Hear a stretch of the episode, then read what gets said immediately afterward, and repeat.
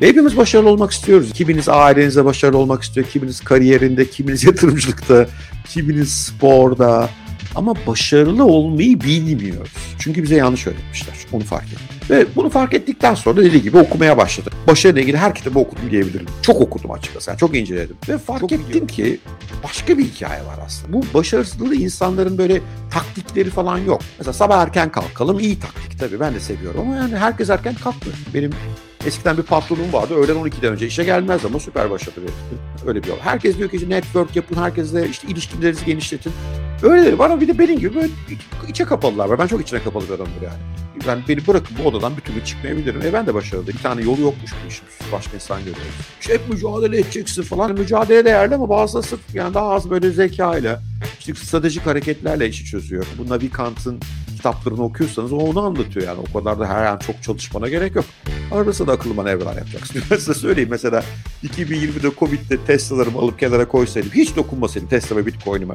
Böyle yatsaydım bugün hala daha zengin olur. Bazen böyle çok çabalamak falan da pek işe yaramıyor galiba. Yani o, o da doğru değil.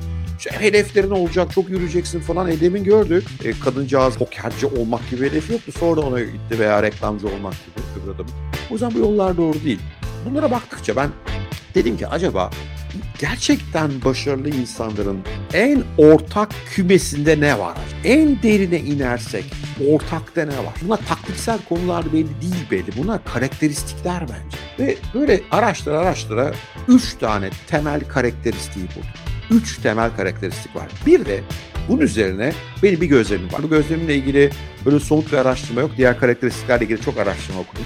Ve bu üç karakteristik çok başarılı insanlarda neredeyse hep aynı şekilde ortaya çıkıyor. Ve pek beklediğimiz şeyler değil. Şaşıracaksınız şimdi anlatacağım size söyleyeyim. Öyle müthiş kararlı, azimli, çok çalışkan falan değiller yani. Başka özellikleri var. Geleceğiz ona. Bir de benim bir gözlemim var.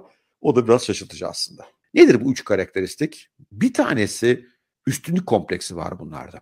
Ego var ya çok yüksek egolu bunlar. Bunlar hak ettiklerine inanıyorlar anlatabiliyor muyum? Nusret o gün sahada burada çok yorum okudum da o yüzden canlı örnek diye üzerinden gidiyoruz. Vay arkadaş sahaya girme hakkını kendi nereden görüyor?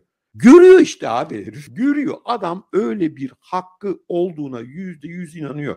Çünkü ben diyor üstünüm diyor. Benim böyle bir hakkım var. Ve ben Nusret'in çok gençliğini biliyorum. Herif çıraktı üstünde herif yani. Öyle inanıyor ya. Ben daha fazlasını yapabilirim diyordu. Ben bu benim doğal hakkım diyor. Ya bu çok acayip bir şey.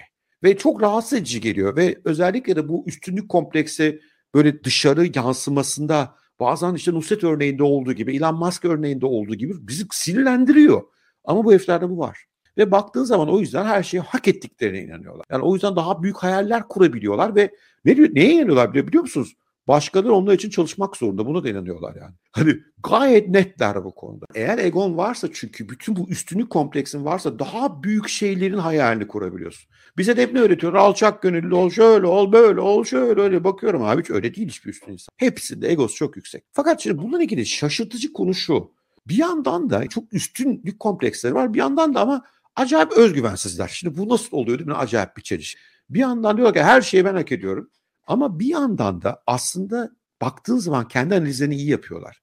Ve bu analizi yaptıkları zaman da eksikliklerini görüyor. Bakın iki faktör. Bir, her şeyi hak ediyor. Nusret şeyi hak ediyor, inanıyor. Ben bütün dünyada yayılacak bir restoran, orta olmayı hak ediyorum. Benim Erzurumlu fakir bir ailenin çocuğu olmam, doğru dil konuşamamam, ne bileyim ben bunların hiçbir önemi yok abi. Ben hak ediyorum ama eksiklerim var. Eksiğimi de gidermeye çalışırım. Ve ben Nusret kadar mesela öğrenme delisi adam görmedim. Steakhouse'a e, Türkiye'nin ilk steakhouse'dur ve bence hala en iyisi. Çok sevgili bir arkadaşımın Emre'nin yeri Armutlu'da. Oraya gelirdi Nusret Boyna. O günaydın'da çalışıyordu o zaman. Boyna yollarlardı onu casus diye.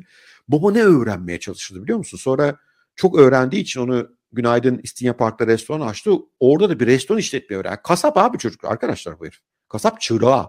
Kasap çıraklığından İstinye Park gibi sosyetik bölgede restoran işletmeyi öğrendi. Sonra doyamadı herif yani. Öyle bir şeyi var ki ben Adam gibi restoran yapmak istiyorum dedi. Ama dedi steak bilgim iyi değil. Atladı Arjantin'e gitti cebindeki son parayla. Çünkü herif öğrenme delisi ve diyor ki ben çok büyük bir hayalim var ama eksiklerimin farkındayım. Ne yapacağım o halde? Bu eksiği gidermek konusunda acayip çalışacağım.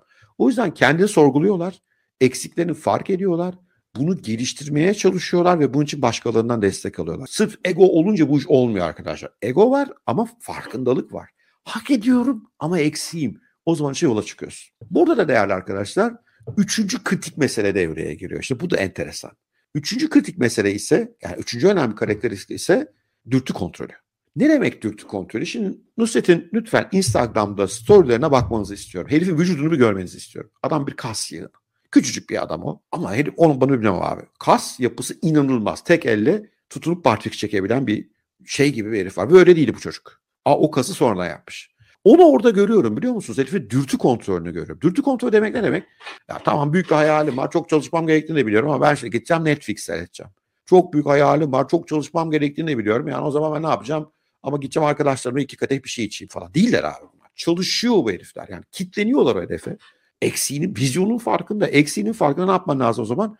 Dünyayı kulaklarını kapayacaksın, çalışacaksın abiciğim. Ve bu insanlar o yüzden böyle dış dürtülerden gaza gelmiyorlar yani. Bunlar oturunca çalışıyor. Ben hep onu gördüm. Bunlar birbirini tamamlayan şeyler. Çünkü o işte kelimsiz herif benim iyi vücudum olacak diye karar veriyor.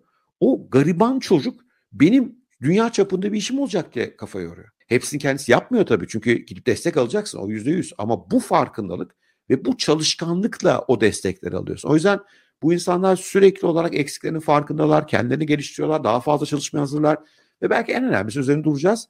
Zevki ertelemeye hazırlar. Ne demek zevki ertelemek? Şu andaki bir zevk alabileceğim bir şey yapmayayım şimdi.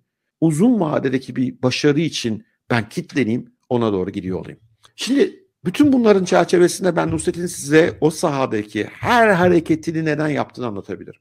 Bu bazen salakça gözüküyor. Bazen de hatalar yapıyorlar. Bu da doğru. Bence Messi'yi önceden ayarlaması gerekiyormuş vesaire. Ama herifin o sahaya girebilmesini kimse tartışmıyor ya.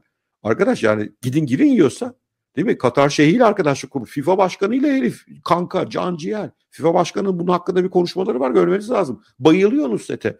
Hepsi çalışılmış abicim. Hepsi milim milim çalışılmış. O yüzden sahaya girebiliyor. Bir Messi'yi ayarlayamamış yani herif. Oradan golü yeri. Yoksa Messi onu öpseydi işler başka olacak. Ben hani bir sürü örnek verebilirim. Bugün Nusret canlı örnek diye onun üzerinden gidiyorum. Ama bu üç faktör birlikte çalışıyor. Bunlarla beraber benim gözlemime geliyor. Şimdi burası da önemli. Bu heriflerin çoğunda Asperger sendromu var. Nusret'te var mı bilmiyorum. Elon Musk'ta var. Elon Musk resmen söyledi. Benim dedi Asperger sendromu var.